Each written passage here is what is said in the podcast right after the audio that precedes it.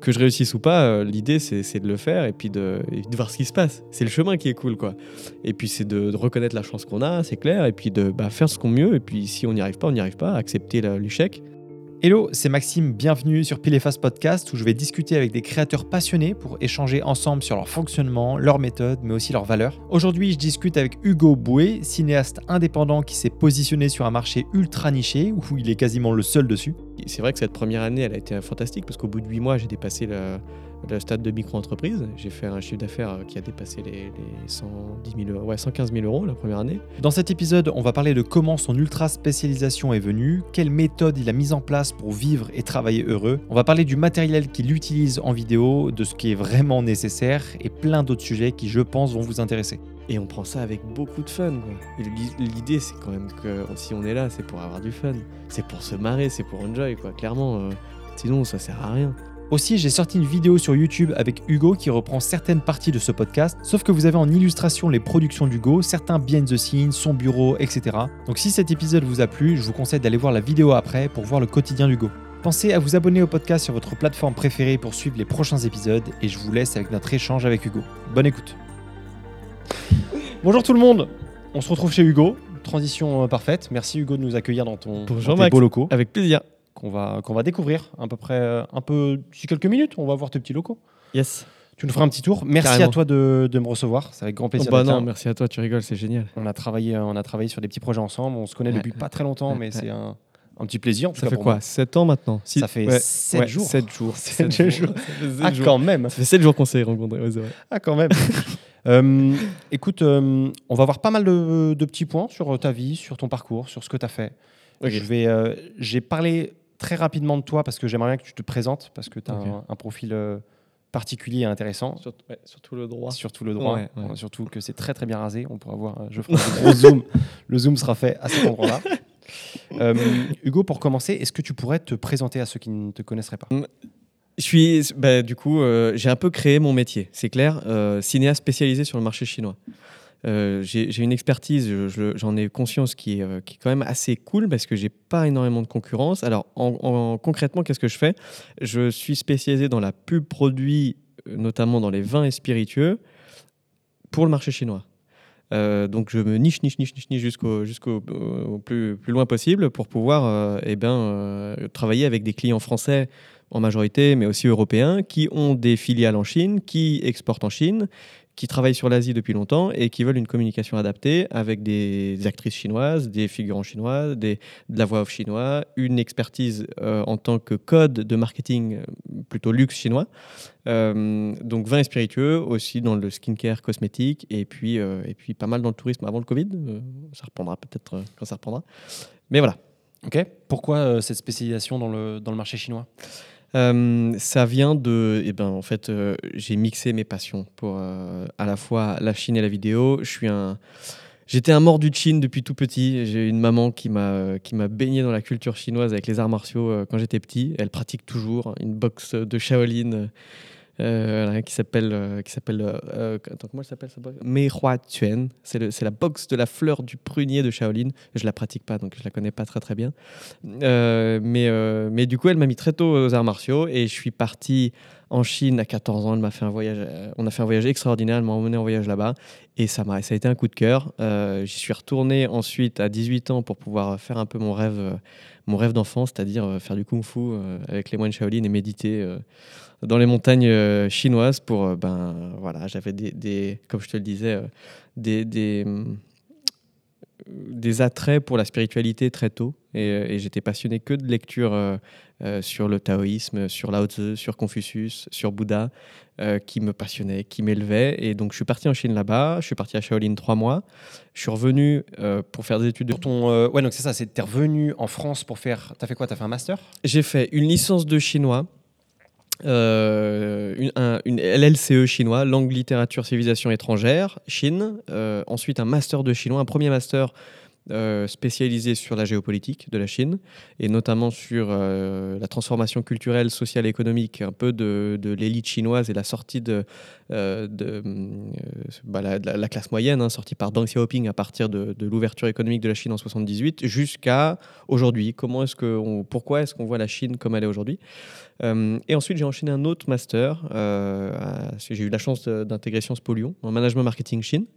Euh, spécialisé donc euh, affaires asiatiques et, euh, et puis et puis ensuite bon bah, alors si je déroule le parcours je suis je suis j'ai travaillé en tant que business developer euh, pour une agence de voyage ultra luxe avec la Chine. C'était c'est rigolo parce que j'arrive même pas à y croire ce qui m'est arrivé parce que je- moi j'étais passionné de kung-fu dans les montagnes en Chine à méditer et puis je faisais que ça de mes vacances. Je partais euh, tous les ans, euh, deux à quatre mois par an, euh, en même temps que faire mes études. Mais comme bah, j'étais à fond dans le chinois, j'avais des bonnes notes et donc j'anticipais. Donc je pouvais partir même pendant les cours parce que j'ai- parce que j'assurais. Donc euh, j'avais trouvé ma, ma voie.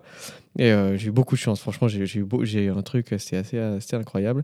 Et, euh, et puis je suis revenu, ouais, business developer. Et je me suis retrouvé dans les jets privés avec des milliardaires chinois à signer des trucs. Bonjour. Mais, mais, mais c'est n'importe quoi, quoi. Tu vois, même moi, je me rends euh, à faire du shopping à, à Genève, puis ensuite prendre le jet à Londres pour aller chez Harold, et puis dépenser ouais, 400, 500 000 la journée. Enfin, c'est des, des vies, mais complètement en dehors des nôtres.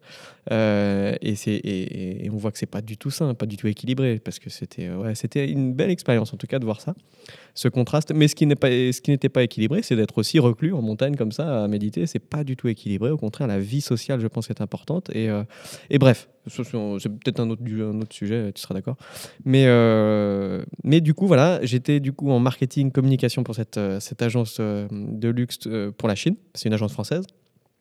Je fais un stage, après un CDD, etc. Et puis ensuite, je suis rentré chez. Euh, j'ai postulé chez Guerlain en tant que responsable marché chinois. Donc euh, génial quoi, intégrer euh, la maison LVMH c'est fou, Euh, clairement c'est fou.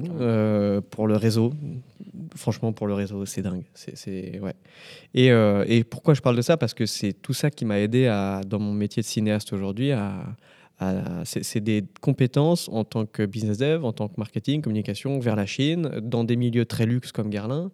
Euh, ou ultra luxe comme avant, qui m'ont permis de, bah, de comprendre et de connaître les codes de cette classe moyenne des millennials chinois qu'on recherche tant euh, par les, que les boîtes françaises recherchent tant à, à toucher par, par leur pouvoir d'achat Mhm. concrètement, euh, et qui me permettent eh ben, de développer une communication très adaptée, très bien ciblée et qui plaise. Donc, euh, Tout, Inch'Allah, euh, voilà. C'est non, non, c'est clair que ouais, c'est je touche du verre, ouais, c'est- ouais, elle est belle. euh, euh, et du coup, du coup, voilà, c'est euh, c'est un peu ça euh, mon, mon business aujourd'hui. Voilà. Est-ce que tu, quand justement tu étais sur, ouvert sur ce marché chinois et que tu travaillais beaucoup avec la Chine, est-ce que tu te disais déjà à ce moment-là que tu voulais bosser avec cet environnement, avec cette culture? Est-ce que tu savais déjà que tu allais, pas forcément travailler dans la vidéo, mais est-ce que tu voulais bosser déjà avec cette culture-là? Ah ouais, clairement, je savais pas ce que j'allais faire. Je- moi, je savais qu'il fallait que j'apprenne le chinois, que je passe mes, ma ceinture noire, mes dames en kung-fu, et ensuite, euh, je savais pas du tout. Ok. Non, non, non. Par contre, j'étais passionné de vidéo depuis tout petit. Ouais. Euh, je le racontais dans un autre truc, c'est vrai que j'ai- mon, mon grand frère m'a beaucoup influencé là-dessus. Il, il faisait du jackass. euh. Donc euh, je me jetais des arbres, des- je me jetais dans les buissons avec mes potes. euh, voilà, je- on, faisait, on, se faisait, on se faisait mal et on rigolait. Ah. Voilà, et on Ça se marche, filmait et on montait et on faisait des super vidéos dynamiques et on adorait se filmer et après se regarder. Donc euh, j'en ai fait mais fou d'état. Et, euh, et puis après ça a été les voyages, les machins. Et puis euh, quand, au bout de bah ouais, au bout de, de 7 10 ans de de vidéos de voyage, de kung fu en Chine, de machin, de trucs, bah, tu te rends compte que tu as développé des compétences quand même assez cool, qu'on aime Ouais. tes vidéos.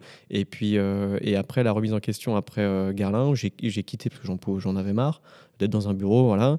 Euh, je je suis quand même un petit passionné de cinéma euh, aussi. Et, et du coup, je me suis dit, mais pourquoi est-ce que je développe pas ces compétences-là? Je peux arriver à un niveau pro. Je me forme avec des réalisateurs, des cadreurs, des monteurs, des pilotes de drone et tout. Et puis, je fais de la vidéo pour les Chinois en France. Et bam, j'ai attaqué le 1er janvier 2019. Ça a été ma résolution. Ça a été la. Ouais, c'était pas la résolution, mais le réveillon. l'étincelle du nouvel an, quoi. Ouais.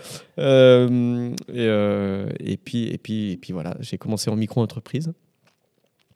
Et puis alors là, voilà, ça a été cool parce que je suis tout seul à faire ça en France. Donc, euh, j'ai, j'ai, grâce à que ce soit ma famille, parce qu'ils sont beaucoup dans, enfin, ils sont tous dans le business, euh, ou mes expériences pro, m'a développé des compétences de, de, business dev qui, de business dev qui, bah, je remarque, manquent beaucoup chez les cinéastes, les vidéastes, les, les boîtes de prod, qui savent pas forcément bien se vendre malgré leur talent. Mmh. Et, euh, et du coup, bah, voilà, ça m'a permis de bien me vendre aussi, de vendre une expertise, de vendre ben après, euh, c'est pas à moi de dire si c'est beau ou pas les vidéos. Euh, j'aime, je kiffe ce que je fais, mais ça plaît pas à tout le monde. Euh, et, puis, et puis voilà, ça, ça, a bien marché la première année, ça a même cartonné. Et, et puis, ben, du coup, avec le Covid, comme tout le monde, ça retombe, mmh. ça, tout s'est calmé. Et puis là, on reprend, on prend une belle course, j'espère.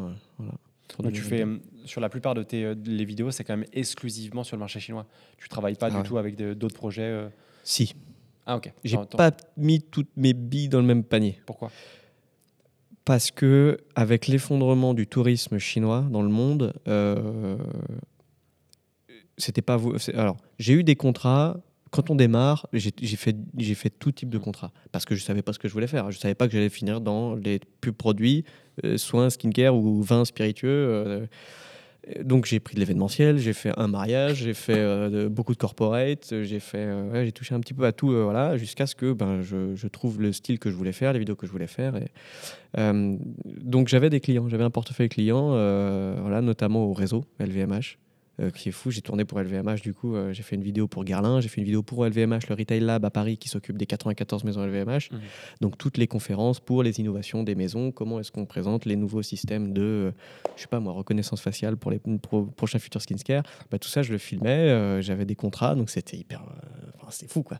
c'est fou quand tu as un mhm. contrat avec LVMH, tu es, payé, es bien payé pour filmer une conférence. Non, c'est cool.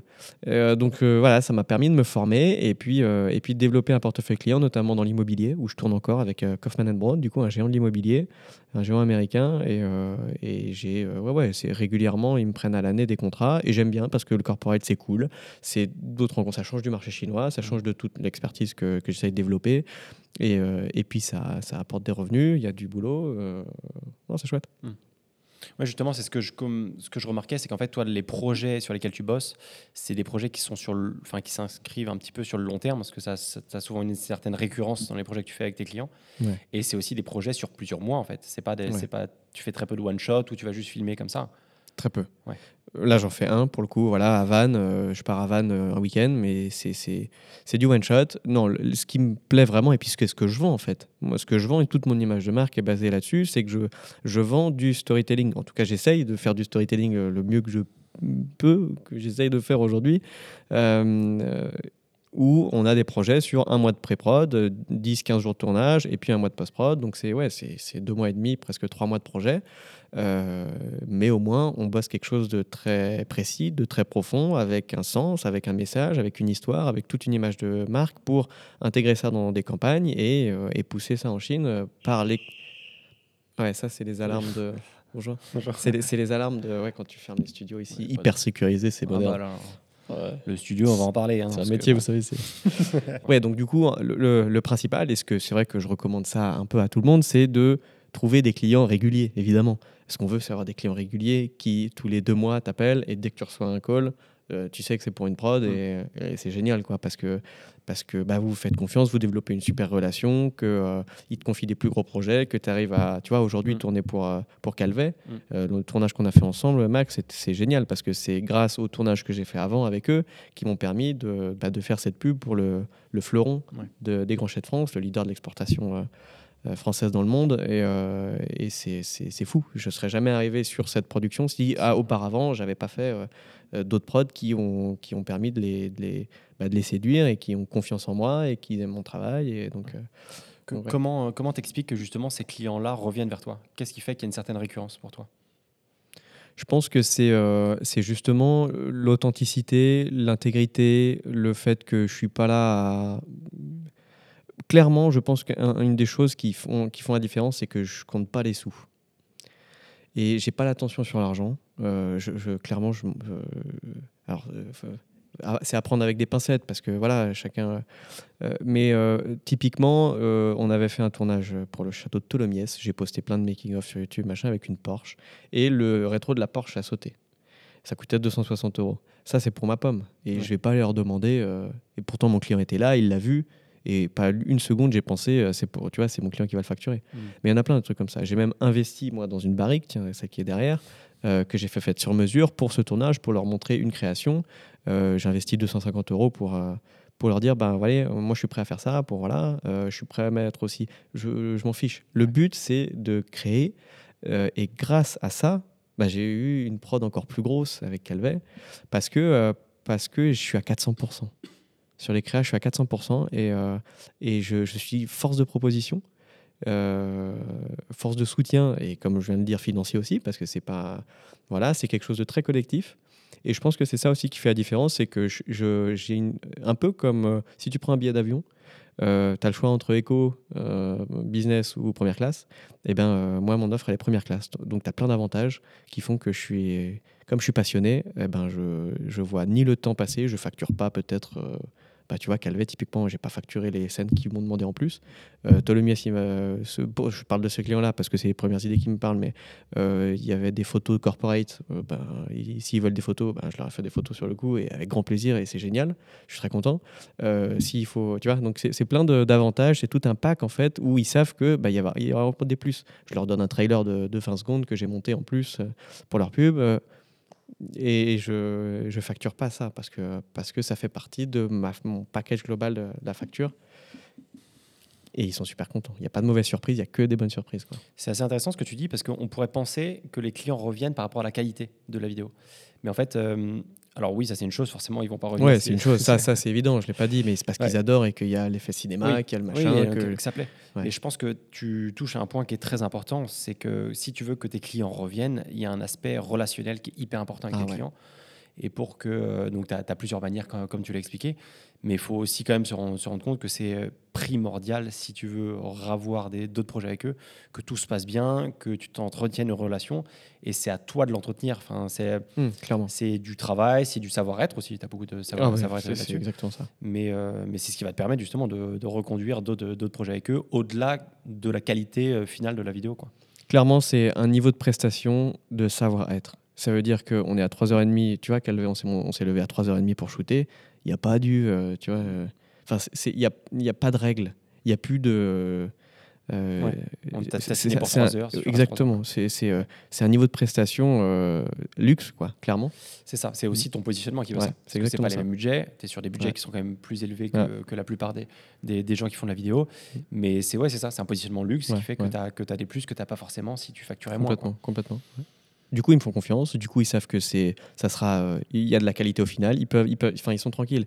Et le sentiment de confiance et de sécurité pour un client, c'est typiquement euh, ce que n'importe quelle personne en freelance, à son compte ou entreprise, doit vendre. Ouais. C'est, d'assurer, euh, vous pouvez, me faire confiance, quoi.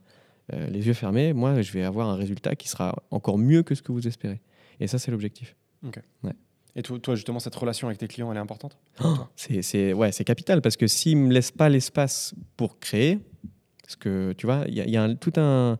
Ils me font beaucoup confiance pour la création. Donc, euh, s'ils ne me laissent pas d'espace et s'ils me cloisonnent, euh, moi, je suis force de proposition et ils le comprennent déjà dans nos premiers briefs quand on se rend compte que, euh, que j'ai, besoin aussi de leur proposer parce que, parce que je vois ça comme ça, parce que j'ai, euh, on- quand on fait les réalisateurs, c'est des artistes.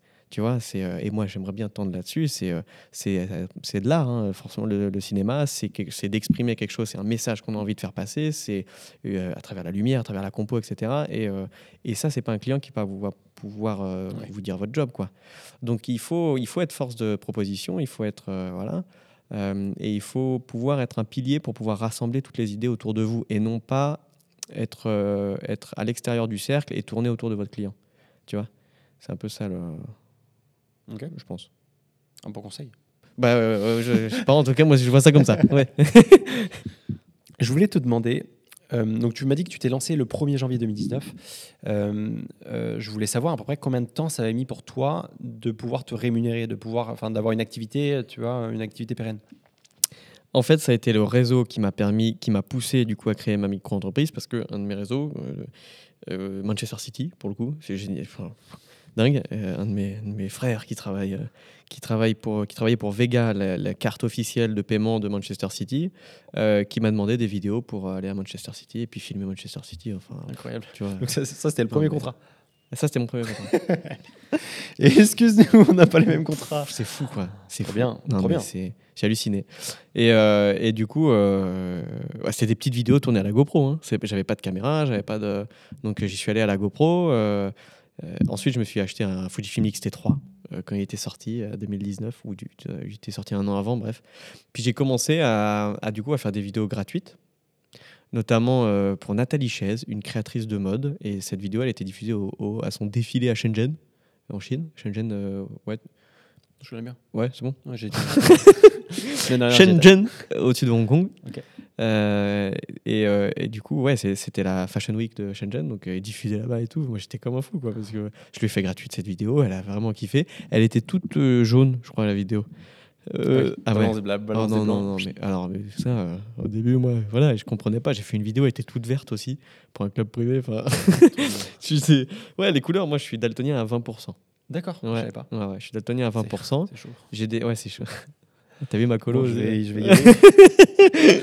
Voilà. Euh, Ah, c'est marrant ça. Ouais. Et du coup, ouais, euh, sur, ta, sur ta colo, ça te. Eh non, du coup, au début, c'était hyper compliqué parce que voilà, je faisais des vidéos vertes, des vidéos jaunes. rendais pas. Et, euh, et puis Marie, mon épouse, me disait Mais attends, non, bah ok, euh, bref. Et, euh, et en fait, euh, et en fait j'ai des coupes de couleurs voilà, que je confonds. Il y en a 3-4 de couples, donc c'est pas. Voilà, je, je différencie quand même les couleurs, mais par exemple, le bleu et le violet, je peux pas le dire la différence. de temps en temps, c'est rouge, marron aussi, c'est compliqué. Vert, vert, jaune, Hum, ça c'est dur. Pop, pop, pop. Ouais, euh, ouais. Aujourd'hui, FC Nantes. Ouais. Ça rappellera. Voilà, donc c'est des, c'est des coupes comme ça qui sont difficiles. Et, euh, et du coup, je me suis formé à fond en colo avec des, des coloristes professionnels avec, pour, pour que les outils, euh, je- que je fasse absolument confiance aux outils. Et finalement, je me dis que mes yeux, ils me proposent quelque chose d'autre que les gens ne voient pas. Et, et, et ben, je trouve que je m'en sors plutôt bien au niveau de la colo et on me fait beaucoup de, de- j'ai beaucoup de retours positifs sur la colo que je fais. Euh, après, c'est parce que j'ai aussi fait, ouais, parce que je me suis formé et que je sais utiliser la- tous les vectorscopes, les oscilloscopes, etc., qui me permettent de, de- voilà, d'appliquer les théories de colorimétrie euh, comme il faut et de pas me gourer. Et puis de toute façon, j'ai des gens qui passent derrière pour rattraper, euh, pour, pour me dire c'est bon, c'est pas bon. euh, voilà. Tu me parles justement là que euh, donc tes premiers contrats, c'était des contrats, on va dire, avec euh, du matos un petit peu bas de gamme, enfin d'entrée de gamme, etc. Ouais. Tu as commencé aussi avec euh, des vidéos gratuites, etc. Comment euh, comment tu arrives à te, te faire rémunérer pour tes premières vidéos? Ouais, c'était, euh, ouais, ouais, je commençais avec des Newer 660. En termes tu vois, ouais, en tant que key light, en tant que backlight, en tant que rim light et tout ça. Donc je mettais un peu tout ça comme, euh, comme j'essayais de, comme j'avais l'appris, euh, comme je l'avais appris en tout cas, mettre en pratique. Et puis euh, j'en ai fait quoi, deux, trois gratuites max. Et ensuite, euh, et ensuite, bah toujours pareil, le réseau. Guerlain me fait extré- me faisait extrêmement confiance parce que j'ai réussi des très très belles opérations avec beaucoup de chance, encore une fois, chez Guerlain. Donc il me faisait confiance. Donc j'ai commencé à faire des vidéos pour Guerlain. Et, euh, et là, je me suis dit, il faut pas que je me loupe quand même, ces gars. Euh, c'est beaucoup de visibilité, je peux avoir des, des contrats à long terme. Et, et du coup, je faisais des petites vidéos pour le, pour le compte WeChat international, euh, pour, pour le marché chinois. hein. Voilà, c'était Mm. le début en gros de mon business qui, qui commençait à se lancer. Et je me rémunérais. Oui, j'avais fait une vidéo dans un château de la Loire parce qu'on connaissait euh, la comtesse. euh, voilà. Enfin, encore une fois, c'est que du réseau. Ouais, beaucoup de réseaux. ouais. C'est que ça, que ça. C'est- fou, quoi. Euh, donc, là, donc, la comtesse nous a passé son château. J'ai tourné avec une, une KOL, une Key Opinion Leader, une influenceuse chinoise à plus d'un million d'abonnés, que j'ai fait venir de, de Pékin, que je connaissais grâce à. Ben, pareil, c'est toujours la même chose. euh, des opérations que j'avais fait avec Ctrip quand j'étais chez Galin. Ctrip, c'est la plus grande agence de voyage du monde, qui ont racheté Skyscanner, etc. Euh, donc je travaillais avec la directrice euh, pôle shopping Europe qui connaissait très très bien une influenceuse voilà, qui s'appelle Lulu, qui est influenceuse voyage. Et donc on- voilà, j'ai fait un contrat avec Lulu, Garlin, ce château, et j'ai tourné une petite vidéo. Et quand je la regarde aujourd'hui, c'est naze. C'est pourri, mais bon, j'avais une lumière bien diffusée. je Ouais. J'essayais d'appliquer euh, euh, en théorie tout ce que je pouvais. Après, non, c'est pas très recherché, il n'y a pas d'histoire, pas de machin. euh, elle- elle- début. euh, voilà. euh, c'était les débuts et, et bon c'est Mimi comme tout enfin je veux dire c'est choupi et même elle elle a, elle a kiffé elle a posté voilà ça a fait plus d'un million de vues c'était c'est cool et donc Garlin il était content et puis Et puis voilà, même si c'était pas parfait, bon, bah, j'étais à 400%. Quoi. Ouais. Et, euh, et bon, c'était quand même Mimi, c'est Mimi. Quoi, tu vois. Ouais. Euh, Et Donc, des- comme dès le début, tu as été poussé, on va dire, un peu dans le grand bain. Quoi. Ah ouais, Très vite, tu as, Ah ouais. eu des gros contrats avec euh, un peu de pression. euh, ouais, clairement. Clairement, j'avais des sales objectifs, je m'en souviens, des objectifs bas de gamme. De, voilà. Et, euh, et genre, euh, une conférence chez LVMH que j'avais tournée, euh, ouais, je me suis foiré sur la qualité parce que les objectifs n'étaient pas adaptés du tout. Ça fermait à 5.6. euh, Mm. euh, Enfin, ça ouvrait au maximum à 5.6. Et c'était et c'était hyper dur d'avoir une belle exposition, de machin. Donc, ouais, c'est- donc il y a des trucs que j'ai foirés. Je faisais des boulettes, mais j'étais directement avec des gros clients, des gros, Ouais. des gros trucs. Et, euh, et ouais, du coup, ça ça m'a formé, je pense, quatre fois plus vite Clairement, parce que du coup, ben, quand tu as ça comme contrat, bah, tu vas tout faire pour le réussir. Et donc, euh, tout faire pour le réussir, ça veut dire te former à fond, à fond, Mm. à fond, à fond. Donc, faire des formations, enchaîner, euh, comprendre, pratiquer euh, H24. Et, et voilà. Que- comment tu as fait du coup Donc, pour répondre à ta question, Pardon. je te coupe. Mais c'est vrai que pour répondre à ta question de, de début, au bout de combien de temps j'ai commencé à me rémunérer et à vivre de la vidéo? Six mois. Ok. Cinq mois. D'accord. Ouais. Donc ouais, au début, tu avais quand même ouais, des, des bons clients. Comment tu as fait justement pour gérer cette pression-là? Parce que j'imagine que euh, quelqu'un qui débute un peu dans la vidéo, avec des gros clients, avec des Ouais, influenceurs, etc., comment tu, euh, mentalement, comment tu te sentais? Ouais, je pense que pour le coup, euh, tu sais ce que je vais dire, Max, mais euh, moi, la méditation. non, Ouais, mais clairement, oui, euh, c'est, ça te permet de, de de pas trop prendre au sérieux tout ce qui se passe, quoi. Pour les gens qui euh, ne savent pas, Ouais, euh, euh, que tu peux expliquer Ouais, que- ouais, ouais, la méditation, c'est c'est vraiment c'est ce qui te permet. Donc, euh, le but de la méditation, c'est d'arriver à un état où on est en conscience sans penser. Donc, on est au présent, on revient au présent. On n'est plus dans les projections du futur, ni dans trotter ce qui, s'est passé.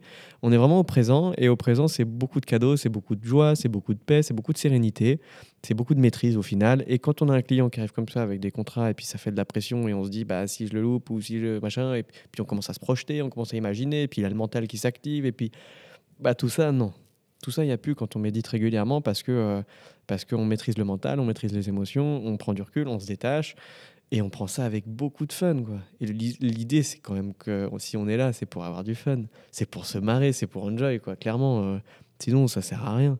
Et, c'est un peu le but, c'est de, de voilà, c'est d'arriver à ce détachement, à cette, euh, à revenir un peu à son essence pour euh, bah, pour profiter. Et quand tu as un LVMH qui te demande un, contrat d'une conférence alors que ça fait trois mois que tu t'es lancé dans la vidéo, et ben, euh, et ben, y a là quoi. Tu vois y va, et go, ben, j'y vais et puis bah, je me fais confiance et puis il adviendra ce qu'il adviendra. Je m'en remets quoi. Je, je, je, je vais pas, tu vois, je vais pas essayer. de- Que je réussisse ou pas, euh, l'idée c'est de le faire et puis de, et de voir ce qui se passe. C'est le chemin qui est cool quoi. Mm. Et puis c'est de, de reconnaître la chance qu'on a, c'est clair, et puis de bah, faire ce qu'on mieux. Et puis si on n'y arrive pas, on n'y arrive pas. Accepter l'échec.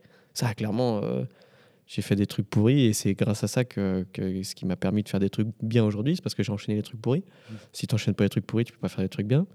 Euh, donc voilà, et, euh, et, et ce qui- c'est vrai que cette première année, elle a été fantastique parce qu'au bout de huit mois, j'ai dépassé le, le stade de micro-entreprise. J'ai fait un chiffre d'affaires qui a dépassé les, les 110 000 euros, ouais, 115 000 euros la première année. Et donc, euh, et c'était, fou parce que, parce que bah, je pense que c'était vraiment un positionnement déjà où, qui répondait à un- qui répond, c'est pas du passé, c'est du présent, qui répond à un besoin. Euh, parce que je- on n'est pas beaucoup à faire de la vidéo à ce niveau-là. En tant que cinéaste indépendant, faire de la pub pour des boîtes françaises, européennes, pour le marché chinois, Il y en a pas beaucoup. non, je suis tout seul. Euh, après, il y a plus gros que moi. Il y a des grosses agences. Il y a une grosse agence française, en tout cas, euh, je connais, qui a des bureaux un peu partout dans le monde et qui euh, aussi à Lille et qui, euh, qui fait des grosses pubs pour L'Oréal, pour machin, les campagnes sur le marché chinois. Mais c'est beaucoup trop gros. Moi, c'est pas du tout mes clients. Enfin, si, c'est mes clients, mais euh, c'est pas du tout la gamme de vidéos que je sorte, de contenu. Après, c'est à Londres. Il y a des grosses agences à Londres, etc. Mais oui, c'est vrai que je pense que j'ai répondu à un besoin qui, qui est qui voilà qui m'a permis de, de me positionner clairement comme le premier euh, cinéaste indépendant pour le marché chinois, à faire de la pub, euh, qualité cinématographique avec le- tous les nouveaux matos qu'on a, tous les voilà. C'est fou, ouais, c'est ce que tu disais Ouais. un peu au début, c'est que tu as vraiment mélangé tes deux passions. Quoi. Ouais, Euh, la- la, vidéo, ça te plaisait depuis un petit moment. La Chine, ça a toujours été un peu en toi. Du coup, tu as mixé les deux et c'est là où tu es arrivé sur, Ouais. euh, sur un marché déjà qui te plaît. Ouais, Parce qu'en fait, c'est ouais, ça, clairement, c'est- tu, clairement. tu prends du plaisir en fait sur ce marché-là. Enfin, Ah bah ouais, parce que je connais, donc euh, je sais, je sais de quoi je parle, je sais, j'ai étudié que ça, j'ai fait que ça. Et puis c'est surtout de pouvoir, dans les histoires que j'ai envie de raconter, euh, parce que bah, vous, du coup, ceux qui parlent, enfin vous, non, ceux qui ne parlent pas chinois, euh, c'est-à-dire beaucoup quand même, bah, ils peuvent pas comprendre euh, le storytelling. Alors il y a la version euh, sous-titrée en anglais, vous comprenez la, la version anglaise, mais en chinois ça n'a rien à voir. Il y a beaucoup de références pour ceux qui, s'il y a des ciné, sinologues ou si des, pas des cinéphiles, parce que ouais, s'il y a des cinéphiles sinologues, euh, il y a beaucoup de références à la, à des à la pensée chinoise. à la pensée. Il, y a, il y a deux références à des chapitres très précis euh, du, de- du, chapitre, de- du livre de la voie et la vertu de Lao Tzu, qui est le père du, du taoïsme en Chine, qui est une des trois principales, euh, alors euh, par, je sais pas si on peut dire religion, mais courant philosophique, on va dire, pour pas avoir de problème. Euh, et, euh, et du coup, il y a que les Chinois qui peuvent comprendre ça. Il y a des références à, des, poètes très connus de Chine, de, la dynastie Tang, de la dynastie Song. euh, voilà, il y, a- beaucoup de références à Confucius, à, au Yin et au Yang, au Dao, etc. Donc c'est très chinois ce que je fais et, c'est pour ça que je pense que bah, voilà, ça marche. Euh, et oui, donc du coup, je m'éclate euh, parce que je connais ce marché, parce que je développe une expertise dessus et parce que euh, le- les Français et l'Europe ne comprennent absolument rien à ce marché, que tout le monde enchaîne les bourdes. Euh, et j'ai encore des exemples, hein, on m'appelle encore avec des exemples, nous on se plante sur la Chine, on ne sait pas faire, et on n'a pas envie de déléguer tous les pouvoirs à la filiale parce qu'on perd le contrôle, et que et après ils sont complètement libres, et nous, toute l'image de marque, elle est complètement déglinguée parce qu'ils n'ont pas le- le- la même... euh, ils sont pas forcément c'est pas la même culture donc ils sont pas baignés dans les mêmes codes du luxe. C'est pas du tout la même chose. Euh, le luxe en Chine ça n'a rien à voir avec euh, ici. Le luxe en Chine c'est une arme pour se faire des amis pour s'en sortir euh, socialement. C'est des codes qui nous peuvent nous paraître parfois pas du tout luxe mais mais bling bling ou machin mais pas du tout. Tu vois acheter un dernier sac Hermès à 20 euros un vrai hein, euh, et pas euh, et pas et pas 400 bah, ça c'est le luxe parce que c'est moi qui les ai eus Ouais. tu vois ça c'est le gros luxe alors que nous euh, non moi nous plus coûte cher euh, plus c'est luxe tu vois. Rien à voir tout est et- Ah, pas les mêmes codes. non, ça n'a rien à voir. Pas les mêmes codes, ni les codes couleurs, ni les codes, euh, euh, bah, que ce soit au niveau des chiffres, des nombres qu'on peut insérer. Les codes marketing n'ont rien à voir. Donc, euh, ouais, c'est beaucoup de, beaucoup de choses qui changent. Et ça, euh, ça il, faut, il, faut, il faut vraiment avoir une, une connaissance du marché poussée pour pouvoir, euh, bah, pour pouvoir percer euh, sur une communication en Chine. C'est très intéressant ce que tu dis, parce que du coup, ça, ça démontre quand même que si tu es passionné par la vidéo et que tu aimerais bien te spécialiser dans quelque chose, il faut trouver un sujet ou un thème qui te parle, que tu connais. Ouais. Et en fait, plus tu connais ce thème-là et plus tu es un des seuls à le connaître, meilleur en fait tu vas être et Ouais, plus tu vas marcher. Parce que toi, toi c'était très rapidement pour toi parce que bah, tu, connaissais le, tu, tu- connaissais le marché chinois.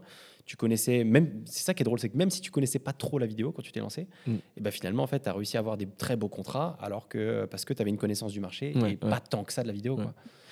Donc, euh, même s'il n'y a pas le rendu cinéma au début, Ouais. et si c'est pas, euh, si mon cadre il est pas bon et que je me suis planté de valeur de plan ou de, ou mon focus il est foiré, ben la vidéo elle marche en Chine parce qu'il y a les bons codes, tu vois. Ouais. Et après, je me suis mis, euh, et après, mon ambition personnelle où j'ai envie d'aller dans le cinéma, voilà, fait que ben, j'ai envie de pousser le côté technique à fond pour être hyper propre et hyper quali et faire des choses euh, bah, que j'espère le plus magnifique possible. Mais oui, c'est exactement ça au début. Et et c'est ce que c'est venu tard hein. pour moi la vidéo c'est clair. Euh, jamais j'aurais imaginé, euh, tu vois, faire de la, la vidéo à ce niveau-là aujourd'hui, faire des pubs pour. euh, alors même si c'est pas encore, tu vois, Oui, c'est quand même quand belle- vachement bien. Je suis très content et je suis très satisfait. Bah oui. C'est ouf. Quoi. Tu me parlais justement un petit peu de, de formation, de ce que tu, enfin en fait comment tu t'es formé à la vidéo. Est-ce que euh, justement tu peux, tu m'expliquais, tu avais pris des formations, tu testais, euh, enfin tu faisais beaucoup de, de test and learn. Hmm, comment que tu, ça. ouais, comment, comment tu t'es réellement en fait formé? Comment, euh, quel a été le process de formation pour toi? Quand tu t'es dit ok la, la vidéo, je peux en faire quelque chose. Maintenant qu'est-ce que je fais? Euh, quand j'ai compris qu'il fallait développer, il fallait être un peu bon partout, parce que quand on est tout seul et qu'on commence tout seul, euh, voilà, il faut être bon à la fois en côté technique, à la fois en côté lumière, à la fois en côté son, à la fois en côté colo, à la fois en côté montage. C'est quand même, tu vois, il faut, avoir beaucoup de compétences. Et à partir du moment où, euh, où j'ai enchaîné les formations et où euh, j'ai commencé à faire des vidéos, où j'ai eu des retours de pros, ça c'est pas mal, ça c'est bien, bah voilà, je me suis dit, bon, j'ai quand, même, euh, quand même quelque chose et, et après j'ai envie de développer mon style. Voilà. Donc, tu as eu quand même une première étape où il fallait que tu apprennes entre guillemets, un peu les bases, les, Ah bah clairement. les angles, les Ouais, etc. ouais, ouais. etc. Et une fois que tu maîtrisais tout ça, c'est là où tu as commencé à, à développer un petit peu ta patte. Quoi. Exactement. Ouais. Donc euh, j'ai enchaîné des formations beaucoup en ligne. hein. Tout ce que je payante, hein, que des formations payantes. Euh, YouTube aussi, ça m'a énormément aidé. Franchement, il y a tellement de contenu sur YouTube euh, où tu peux apprendre plein de trucs. Après, c'est apprendre. euh, euh, Il y a jamais. euh, Il y, a, il y a toujours des petits bribes que tu peux prendre partout. Mais c'est vrai que c'est pas pour aller plus loin et pour aller être plus, euh, de façon plus pro, il faut quand même euh, se professionnaliser dans chacun des domaines que j'ai cités juste avant. Et donc, il faut faire une formation spéciale sur la colorimétrie parce que tu pourras jamais te spécialiser que sur YouTube. Ça, c'est pas possible. Tu peux développer des petites compétences un peu partout comme ça, mais, euh, mais après, je pense qu'il faut pousser. Et ouais, donc j'ai payé pas mal de formations et test and learn. Donc tout ce que j'apprends, je le mets en pratique. Donc j'ai fait du b-roll, du machin, du truc avec plein d'effets, des transitions de caméra, des... j'ai tout fait. euh, forcément, au début, euh, j'ai, ouais, ouais. Et puis plus, plus j'avançais, plus je voulais garder ma direction. Non, mon, mon, mon business, c'est euh, des vidéos, des pubs pour le marché chinois.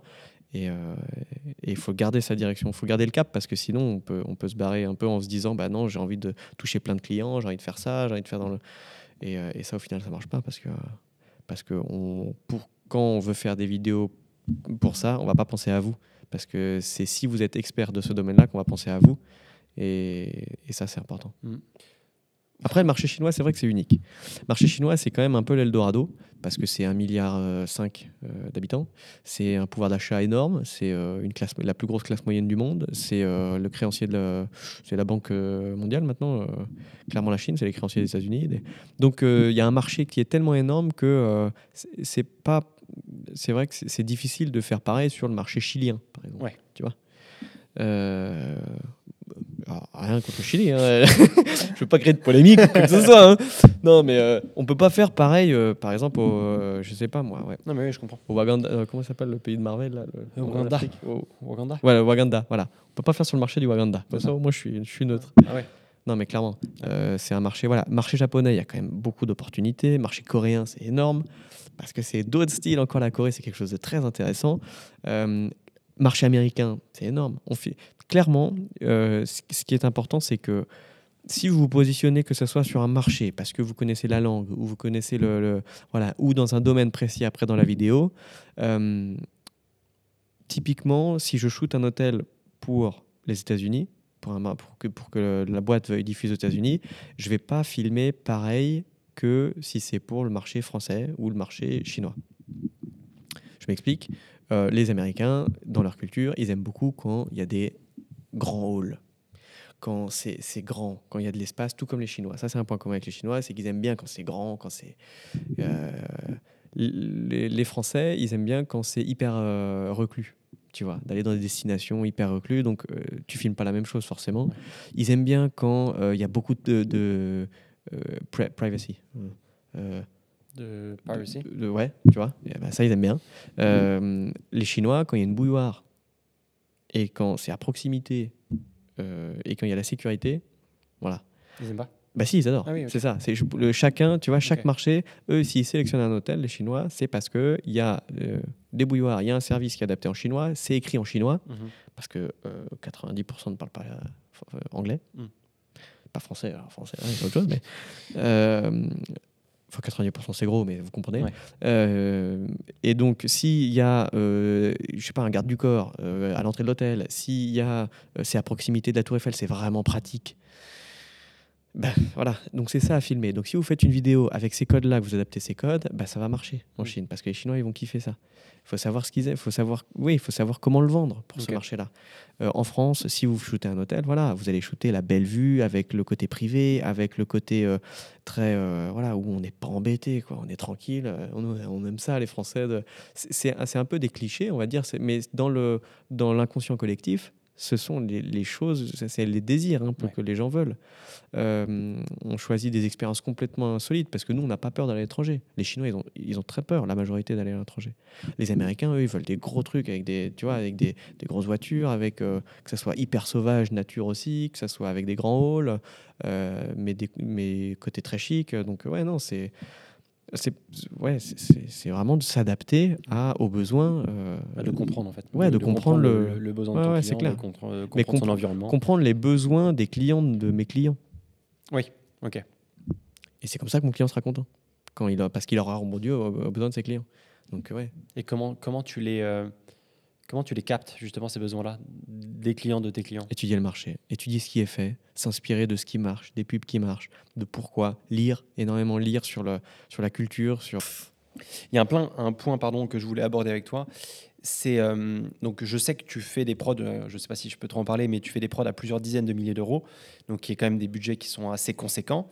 Et j'aimerais qu'on parle de matériel, À notre, notamment ni- le- à notre niveau, ouais, parce que faut dire assez conséquent Oui. comme prod, il y a plus gros. Mais assez ouais. conséquent à notre niveau Ouais. de personnes seules dans son entreprise. Ouais, Enfin, c'est ouais, plus ouais, ça ouais. que j'ai. que Oui, oui, oui, clairement. clairement. Euh, et le, notamment quel boîtier tu utilises? Ouais, alors celui que t'aimes pas. Ah, c'est commence pas à dire ce que j'ai pas dit. Non, j'utilise. euh, actuellement, je suis toujours sur un Fujifilm X-T4 que j'adore parce que j'adore l'image de Fujifilm. Je trouve qu'elle est, elle, elle se rapproche bien de ce, de, de ce que j'aime. Ça marche bien avec mon style. Je, en fait, je connais par cœur la caméra. Du coup, euh, j'ai très confiance pour avoir des plus gros projets.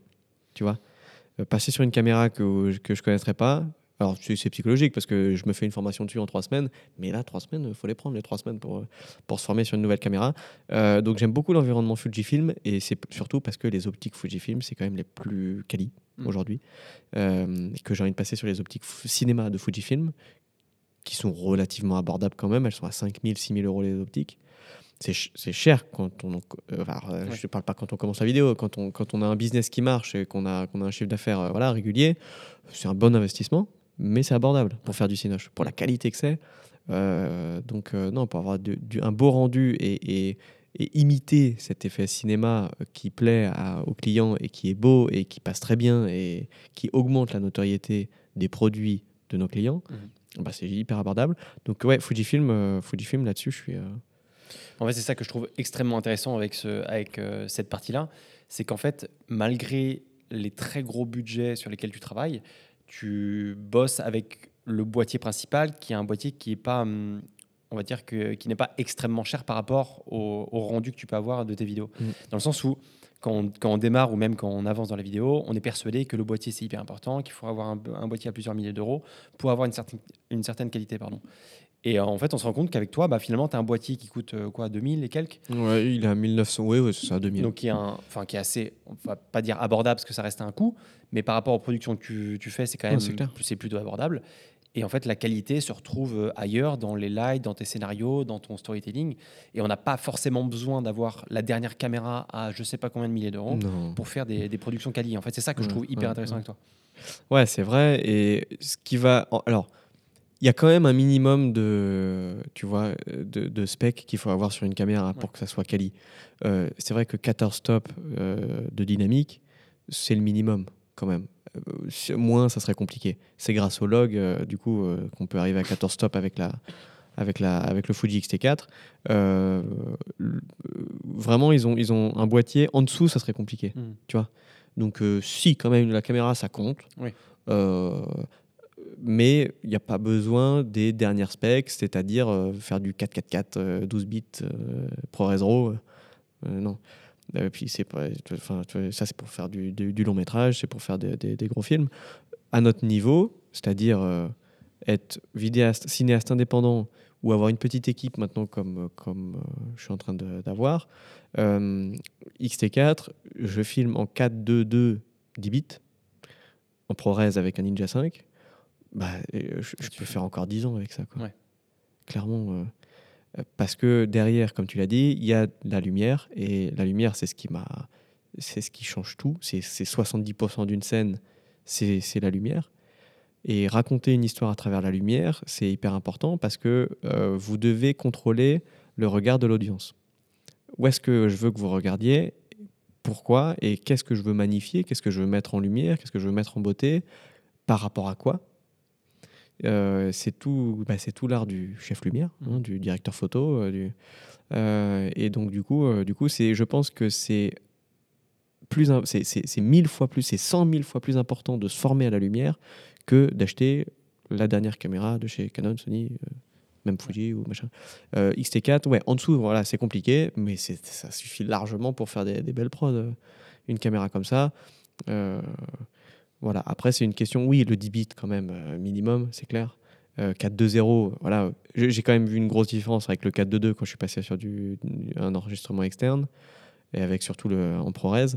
Euh, 4.2.0 10 bits, 4.2.2 10 bits, c'est kiff kiff quand même. hein. Mm. C'est pas tu- à l'œil nu, c'est quand même euh, voilà, faut vraiment avoir des yeux perçants et puis surtout euh, des bonnes Mm. des bonnes couleurs euh, et ne pas voilà. être daltonien après. et ne pas être daltonien. Ouais, ça, Ça. Ça. donc euh, donc Ouais. voilà. Non mais exemple hyper intéressant. De encore une fois, de bon, il faut hein, certes avoir un, un matériel minimum, mais il faut juste enlever cette barrière-là de se dire si j'ai une meilleure caméra, je ferai une meilleure vidéo. Et quand en fait tu, C'est clair. tu le prouves que c'est. euh, Non, il y a un minimum de caméras, c'est clair, mais surtout, qu'est-ce qui change? C'est vos optiques. C'est l'optique. Clairement, euh, il y a chez chaque marque, il y a une gamme éco, il y a une gamme business et il y a une gamme première classe. Euh, J'ai tout de suite fait le choix de me dire, ok, j'investis tout dans les meilleures optiques. Euh, le seul, le seul défaut qu'ont les meilleures optiques, c'est qu'elles ont trop de netteté. C'est trop net. Donc euh, il faut réduire toute la netteté sur le boîtier et avec des black mist, des diffuseurs, des, des- voilà, pour qu'avoir cette douceur dans la dans l'image. L'effet cinéma, c'est ça, c'est que ça soit très doux, Mm. c'est que tout soit hyper doux. Euh, c'est dur parce que parce que bah voilà, je suis c'est c'est tout l'avantage d'avoir des optiques cinéma, c'est parce que c'est justement ça, c'est cette douceur qui va arriver, euh, qui, qui va arriver dans, dans l'image. Mais, euh, mais sinon, ouais, investir sur les optiques, ça c'est le plus important. Plus, je pense, que le, le boîtier. Ouais. Parce que si vous avez un bon boîtier mais des sales optiques, euh, ça va être affreux. Ouais, ça va se voir. C'est affreux. Si vous avez des C'est bonnes moche. c'est ouais. Ouais, c'est immonde. si, non, mais clairement, si vous avez des bonnes optiques et un boîtier, bah, Fuji X-T4, c'est un bon boîtier. C'est pas un boîtier normal, c'est pas un boîtier mauvais, c'est un bon boîtier. Après, il y a mieux, mais euh, bon, très très bonnes optiques avec bon boîtier, bah, ça fait très belles images. Tu vois? T'es engagé quoi. Ouais. So- mais j'aimerais bien être ambassadeur de Fujifilm. Donc si Fujifilm Si voit cette vidéo, vidéo. eh, euh, quand même, euh, ça fait longtemps que je vous tag sur Instagram, personne Ouais. répond quoi. Ouais, bah oui, c'est ça. Une autre, euh, un autre point que je voulais aborder avec toi, c'est justement, on n'a pas parlé de YouTube. Parce que c'est vrai qu'actuellement, tu es, tu es YouTuber? Bah. YouTuber. non, mais en, en vrai, tu, tu partages pas mal de making-of de tes, euh, de tes projets, euh, de tes, euh, de, enfin, les vidéos que tu fais justement sur YouTube. Euh, pourquoi de base avoir créé cette chaîne YouTube pour toi? Alors, euh, très honnêtement, c'est pour acquérir une certaine notoriété, pour que mes clients puissent voir comment je travaille, ce que je fais, comment ça se passe sur le tournage, et que et, des- et voilà, asseoir une notoriété, une visibilité pour mes clients. C'est l'objectif numéro un. Donc, euh, ça marche. Super. Ça a marché. Parce que justement, YouTube a- Mm. a- t'a rapporté justement Ouais, des projets. ouais, au- bah ouais, m'a rapporté euh, 30 000 euros de projet cette année. Ouais. Tu vois, qui est parce qu'ils ont vu mes vidéos, ils ont dit ouais, c'est génial comment tu bosses, c'est hyper quali, euh, c'est authentique, c'est sincère, c'est honnête, c'est pro, euh, ça- on a confiance. Ok. Voilà, clairement c'est ça. Donc euh, bah, j'ai eu des, des super beaux projets grâce à ça parce que mon client m'a trouvé sur YouTube. Je suis rentré, en- enfin, il, il a regardé après avoir été en contact avec lui, avoir euh, commencé des, des discussions, il a regardé ma chaîne YouTube pour voir qui j'étais. Voilà.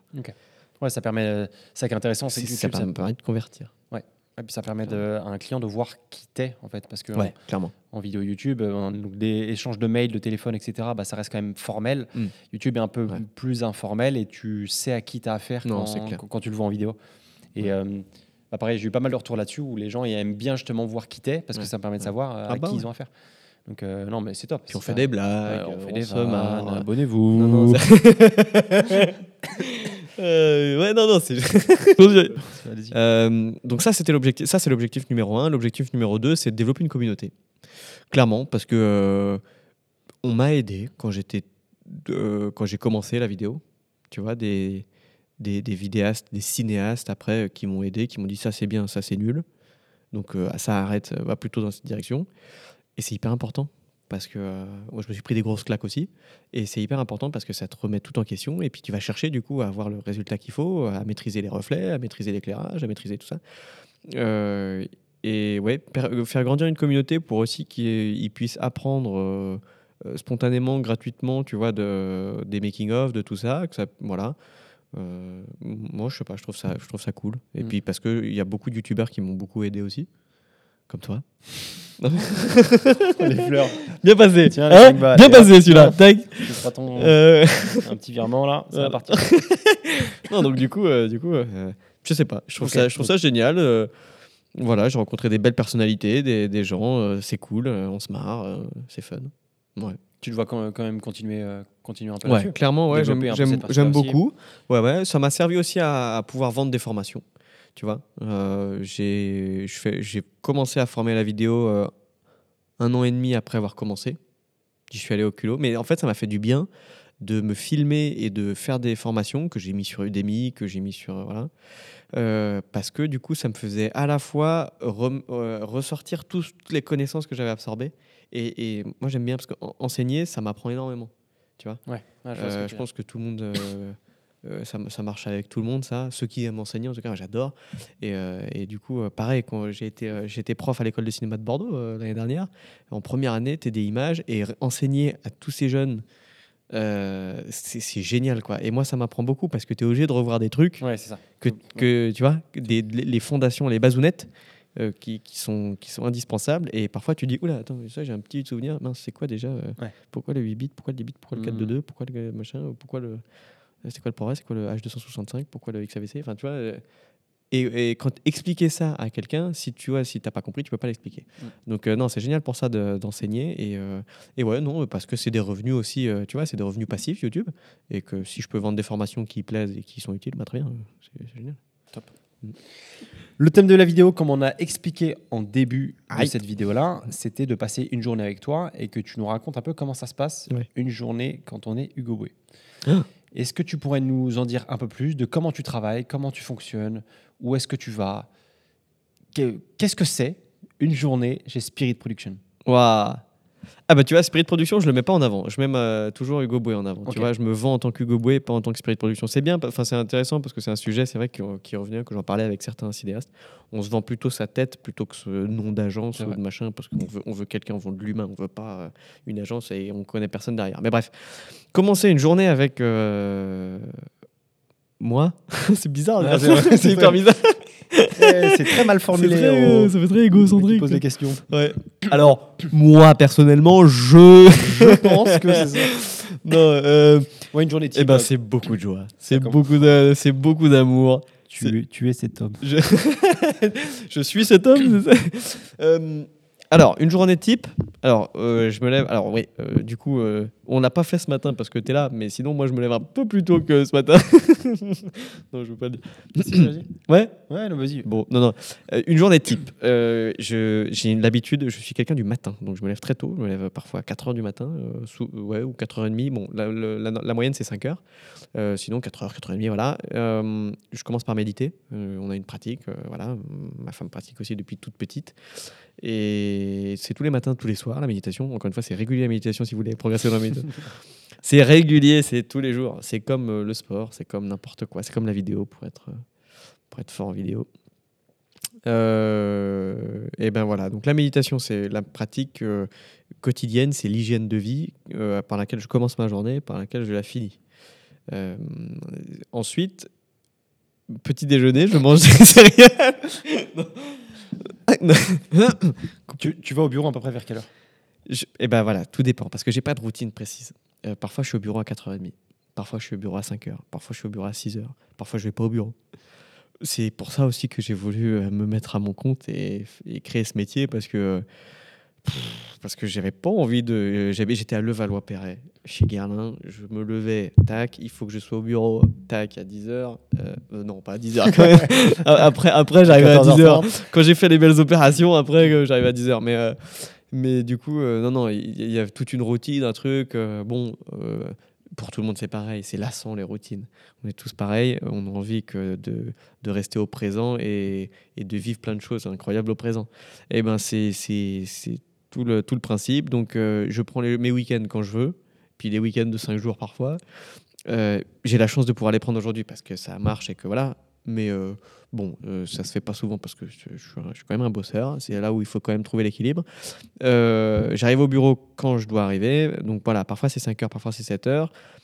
Je commence souvent par, euh, en fait, tout dépend des projets en cours. Mais tous les projets commencent par débrief client. Donc, on- j'ai des calls. Je peux avoir deux, trois calls dans la journée. Euh, S'il y a un projet sur lequel on avance et que qu'on signe, eh ben, je vais commencer ma journée. Je vais faire que du storyboard. Donc, j'ai des journées où je fais que du storyboard. Donc, je passe des journées déjà. Je pars en repérage. Donc, euh, que ce soit à Monaco, que ce soit. Voilà. Euh, et, euh, et je passe des journées à repérage à dessiner aussi sur place. Après, je reviens ici, je mets tout, je scanne tout, je mets tout sur tablette. Et après, je suis tout sur Photoshop à faire des lavis de gris et essayer de sortir un storyboard bah, le plus propre possible pour mon client. Euh, donc, euh, donc non, il n'y a pas de journée type. Euh, par Ouais. contre, les journées de tournage, ça, c'est des journées. Elles sont un peu, elles se ressemblent plus ou moins quand même. Euh, des tournages des pubs en studio, par exemple, ouais, c'est deux scènes par jour. Ok. Ça dépend de la scène. Si c'est, mais oui, en moyenne, c'est deux scènes par jour, parfois une. Les scènes finales, ça me prend quand même une journée. Donc, il y a, y a 4 heures de préparation de lumière, il y a 30 minutes ou une heure de, de tournage, et puis ensuite, euh, ensuite, je vérifie tous les rushs. Donc, euh, voilà, je fais mes allers-retours entre euh, la station de montage. Mais encore une fois, ici, c'est nouveau. Ce studio, voilà, donc on est dans un studio de. Les nouveaux studios de Spirit Production, c'est 85 mètres carrés de studio. ouais. donc, euh, donc euh, c'est génial. Ça fait deux mois que je suis ici. Ouais. Avant, c'était pas du tout. Avant, le studio était à la maison. Donc, euh, donc c'est compliqué. Et on commence tous par là. Si on fait du, du, du produit, du, voilà, ou du fond vert, ou du YouTube, ou du machin, c'est qu'on a, on est à la maison, on a le studio à la maison. Euh, c'est compliqué de différencier la vie pro et la vie privée, Ouais, c'est sûr. tu l'as senti, ouais. Oh bah ouais, c'est pénible parce que euh, bon, mon épouse, elle va être, elle est étudiante, elle va être chirurgienne dentiste bientôt et elle part le matin, elle revient le soir. Moi, je suis à la journée toute la maison et quand elle revient, je suis toujours en train de bosser et j'ai toujours l'attention sur le boulot, même quand elle est là. euh, c'est à moitié mon studio, à moitié euh, le salon, à moitié la cuisine. Enfin, c'est voilà, c'est c'est sûr que c'est pas, c'est bien au début, mais c'est temporaire parce que parce qu'il faut arriver à différencier et euh, ce qu'on recherche, c'est quand même l'équilibre. C'est clair, on cherche l'équilibre, on cherche pas à partir dans les extrêmes de quoi que ce soit et à mener une vie équilibrée, c'est c'est ça l'objectif clairement. Ok. Donc, euh, donc voilà, et ensuite, euh, et ensuite quand des journées de montage type, ben voilà, j'arrive parfois, euh, quand je suis vraiment à fond, ça m'arrive moins, mais quand je suis trop à fond, parfois je suis ici à 4h du matin en train de monter jusqu'à midi, je me fais des pauses, je suis quadrillé, je mets des réveils, je, toutes, les, toutes les 45 minutes je repose mes yeux, je mets du propolis, Ah ouais? Ah ouais, ça c'est hyper important. Ou de l'huile de coco, je recommence.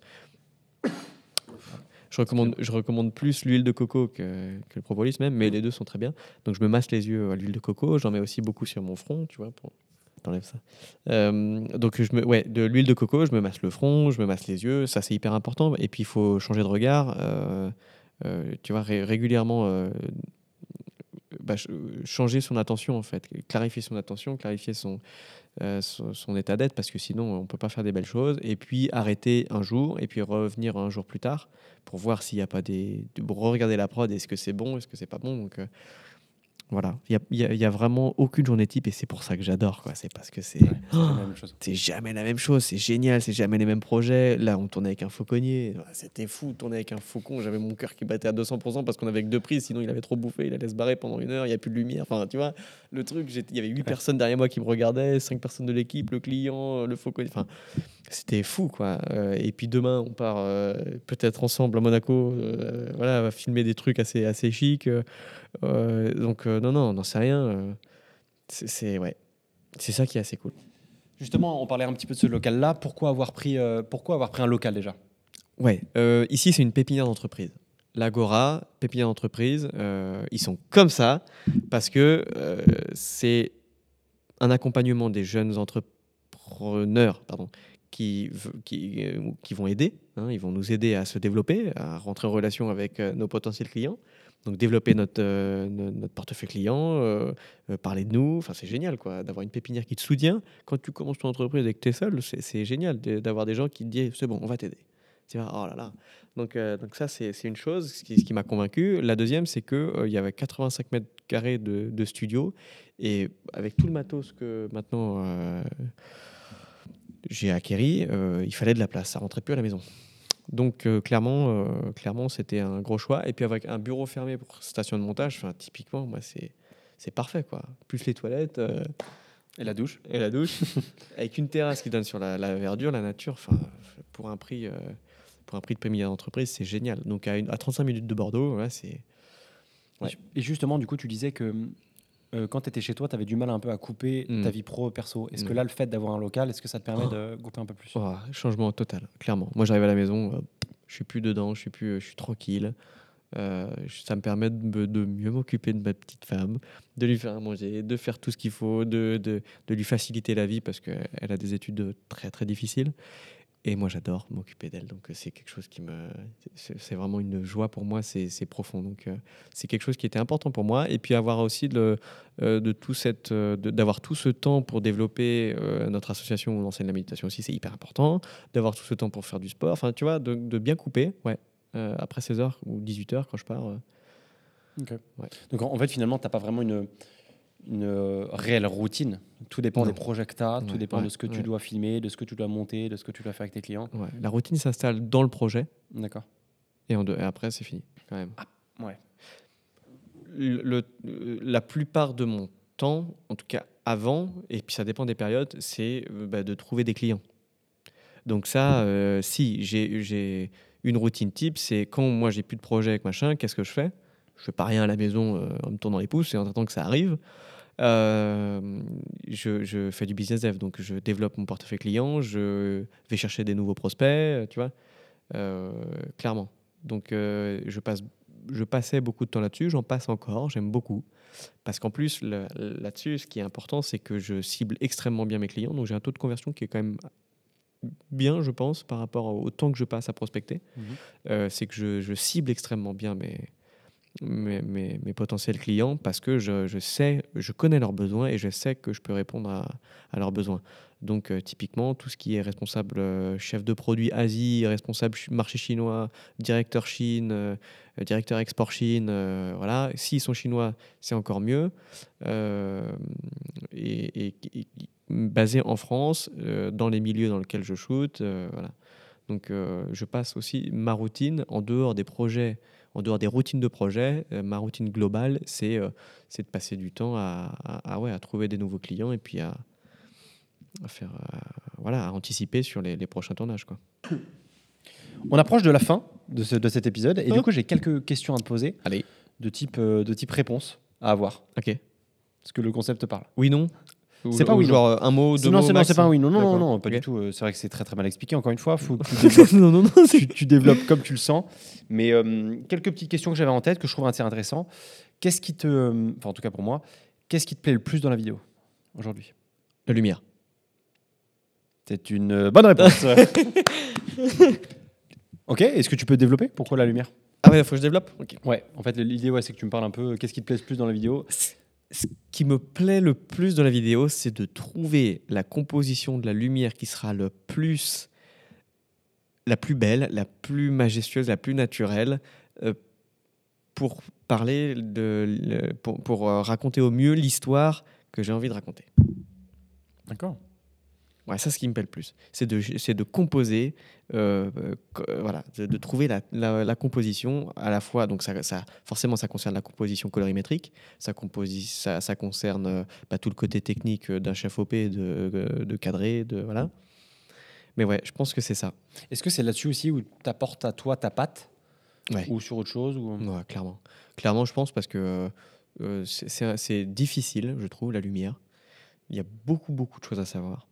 Mais pas qu'un, c'est pas en trois points. euh, tu vois, un éclairage trois points, euh, ça commence par un éclairage un point. Déjà. Ouais. Ça. non, mais clairement, il y a énormément de, de connaissances à avoir et il y a, il y a jamais le même setup. C'est Ouais. toujours nouveau en lumière. Il y a toujours à s'adapter, à comprendre pourquoi, comment, comment je peux y arriver. Comment est-ce que je peux arriver à ce résultat J'ai ça en tête, j'ai dessiné ça, j'ai envie d'avoir ce résultat, il faut que ça soit comme ça.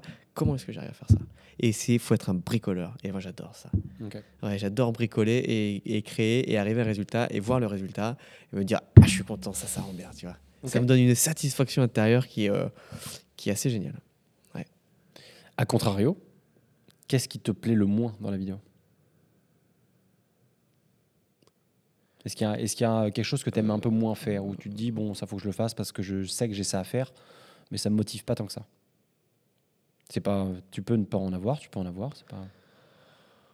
Euh, Si, il y a peut-être euh, quand je dois gérer les robes et repasser les robes euh, de mes figurantes, des actrices, des machins, parce qu'il n'y avait pas le budget pour prendre la maquilleuse coiffeuse qui s'occupe, elle, de repasser. Donc euh, ça, euh, si je peux m'en passer, tu vois, tu vois, euh, ça me va. Euh, ouais. Après, j'aime bien euh, choisir avec, tu vois, être force de proposition avec mes clients aussi pour choisir ouais, les tenues, les costumes. Ouais, en fait, ce que, ce que je comprends, c'est que tu aimes bien être un peu partout. Oui. Tu aimes bien toucher un peu Euh, à tout. réel. Ouais, c'est ça. C'est réel. C'est tu, il faut que tu gères un peu tout. Par contre, après sur la scène, et j'aime bien de plus en plus avoir euh, avoir un, un Maxime, un Damien, un, un Cédric surtout. euh, c'est surtout Cédric euh, qui que je forme en tant que chef OP pour euh, bah, faire les scènes après que voilà. Et puis moi, euh, moi je suis à la compo lumière, machin. Je gère tous les autres détails que je peux pas forcément gérer quand moi je suis Ok. 4 bah, 100% du temps chef OP. Ok. Et réal et machin et tu vois donc ouais. Bah, c'est normal, c'est le, le chemin naturel après que- quand quelqu'un a envie d'être réalisateur, que ce soit bon ou mauvais, peu importe. C'est c'est ça, c'est de pouvoir euh, bah, déléguer euh, la partie euh, chef OP, de déléguer l'électro, les batteries, les machins, d'avoir quelqu'un pour les batteries, quelqu'un pour le focus. Parce qu'on ne tourne qu'en manuel, donc c'est clair qu'il faut quelqu'un pour le focus, quelqu'un qui fait le. Voilà. Ouais, d'augmenter l'équipe pour ça, c'est clair que moi, ce qui me plaît le plus, c'est la réalisation. Et... Est-ce que tu as pour projet du coup de soit recruter ou soit d'agrandir l'équipe? Pas spécialement. L'équipe, elle s'agrandit beaucoup. Je recrute pas en tant que salarié. Euh, j'ai pas envie. J'ai pas envie de faire bosser des gens parce que c'est beaucoup de contraintes au final, je trouve. Euh, alors que prendre des gens qui sont en freelance, qui sont, eh ben, je les paierai mieux. Ils seront plus contents. Ils bosseront mieux. Clairement, quand tu es mieux payé, tu bosses mieux. Ça, on le sait tous. Donc, euh, donc euh, non, je préfère avoir des gens en, freelance qui ont leur boîte, euh, qui ont leur société, de prendre des voilà. Et par contre, de fédérer, ouais, d'avoir une équipe régulière comme voilà Cédric, Gatien, Guillaume. Donc, je préfère avoir des, je préfère avoir des, des, des personnes sur qui compter, qui ont leur boîte et de bien les payer et de les prendre projet par projet, plutôt que d'avoir des salariés ou je sais pas moi, s'il y a un Covid et qu'il y a un creux, tu vois. Ouais, c'est ça. Bah relou, euh, c'est beaucoup de paperasse, d'administration, de contraintes, de frais, c'est plus cher, ça coûte plus cher. Moi, je trouve au final, ça me coûte plus cher, je pense, d'avoir un salarié avec les, les charges, plutôt que de prendre euh, quelqu'un en freelance sur euh, des projets ponctuels, tu vois. Euh, et je préfère la souplesse. Si demain on a envie de partir vivre en Australie avec Marie, Ouais, c'est ça. ou, euh, si j'ai envie de partir en vacances pendant deux mois parce que je gagne bien ma vie et que ben, il n'y a pas de routine et que voilà, voilà. Ok. Je préfère. Mais par contre, on est une équipe et, euh, et l'objectif, c'est quand même d'arriver sur Netflix ou Disney Plus avec un projet de six mois et on part six mois, euh, bras dessus, bras dessous, euh, tourner un super truc. Quoi. Mais euh, Très sympa ça. bah écoute. Inch'Allah Donc, euh, donc euh, ouais, je touche du verre, c'est clair. Ah bah touche du verre, hein, t'as bien raison. Euh, vu que là ça fait, ça fait faire quand même 4 ans que tu es dans la vidéo, tu as quand même pas mal d'expérience, tu as vécu des choses, tu as appris des choses, tu as testé, tu t'es planté, etc. Si tu devais euh, te... C'est pas te donner un conseil, mais tu vois, si tu devais te revoir toi d'il y a 3-4 ans, quand tu te lançais, avec tout ce que tu sais maintenant, qu'est-ce que tu, qu'est-ce que tu lui dirais en fait à, ce mec-là? D'essayer de, de, de bien t'écouter, de bien s'écouter, de t'introspecter, de te dire bah, qu'est-ce qui me fait le plus vibrer en fait, qu'est-ce qui me donne le plus de joie? Pas d'attention sur le futur, sur l'argent, sur machin, est-ce que je vais m'en sortir, est-ce que euh, parce que ça pourrit l'attention et notre, la plus grande force en nous, c'est notre attention, je pense. Où est-ce qu'elle est notre attention? Sur quoi elle se dirige? Et je pense que de s'écouter, de, de se faire confiance, c'est hyper important de prendre énormément de joie dans ce qu'on fait. C'est capital, sinon, ça, on, on- sinon on va nulle part. non, mais clairement. Donc, euh, ouais. euh, et donc, de se dire, ben, euh, au début, c'est vrai que le conseil que je peux donner, c'est tester tout l'événementiel, le mariage, le machin. Vous allez voir ce que vous n'avez pas envie. C'est vrai que généralement, on commence par bah non, j'ai pas envie de ça parce que c'est chiant, j'ai pas envie de ça. Ça, j'aime bien. Et, et d'aller dans cette direction, et puis de, de- de se laisser porter par le vent, quoi. Clairement, il faut se laisser bercer. Euh, parce que parce que c'est c'est ouais bercé par euh, par le plus de- là où ce qui donne le plus de joie Ok. clairement Sage parole. Et aujourd'hui, est-ce que tu, tu penses que ton, tout ce que tu fais te donne Oh, cette joie-là? ah, t'as vu comment c'est marré quand même. Ah non, mais on se marre, on se poile. Euh, ouais, clairement, sur tous les tournages, mais, mais j'ai jamais pris autant de joie, franchement, euh, avec tout le monde là sur le dernier tournage pour Calvet. Euh, Tholomyès aussi, qu'est-ce qu'on s'est marré? C'était dur Tholomyès parce que les levées et les couchers de soleil, on a 30 minutes. Parfois, je suis un peu. euh, allez, faut enchaîner, faut enchaîner, c'est un peu. Mais sinon, on fait que de se marrer et c'est trop bien quoi. Parce que c'est dans la détente comme ça, le relax, le machin. On se fait pas, on se fait pas bouffer par le stress, par la pression du client, par euh, est-ce que je vais y arriver, est-ce que je vais avoir ce shot qu'il faut ou pas. Non, quoi. On fait du travail, on bosse, mais dans le fun. Et, euh, et ouais, euh, j'ai jamais autant rigolé euh, que sur le dernier tournage avec Calvet. Pour le coup, moi, c'est un, souvenir unique parce que parce qu'on pleurait de rire, quoi. Clairement, j'ai pleuré de rire et c'est génial. Merci, les amis. Super. Où est-ce qu'on. on arrive là à la fin de, ce- de cet épisode. Où est-ce qu'on envoie les gens pour te, pour te suivre? Vous, euh, ouais, sur YouTube, sur YouTube, euh, Hugo Boué, sur ma chaîne Hugo Boué avec deux petits caractères chinois, ou sur Instagram FR Spirit Prod, je partage toutes mes prods, sur YouTube tous les making of, Euh, et puis euh, et puis sur LinkedIn aussi beaucoup parce que j'utilise énormément LinkedIn. Ouais, ouais. Ouais, donc si vous voulez, euh, je sais pas moi, rentrer en relation, au réseau, voir les prods, et puis ouais, je partage euh, très régulièrement sur LinkedIn. Et, euh, et c'est un bon, c'est un bon moyen. Enfin voilà, j'étais habitué à LinkedIn pour pour créer de- du lien, pour créer du réseau, donc euh, ouais. Super. Voilà.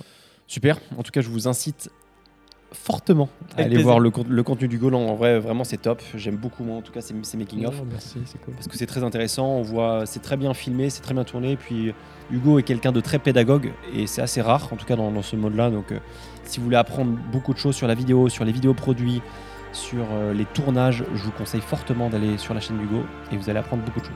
Merci, c'est cool. Voilà, cet épisode est terminé. J'espère qu'il vous aura plu. Si c'est le cas, n'oubliez pas de laisser une note sur votre plateforme de streaming et de vous abonner au podcast. Je vous dis à plus tard pour le prochain épisode. La bise.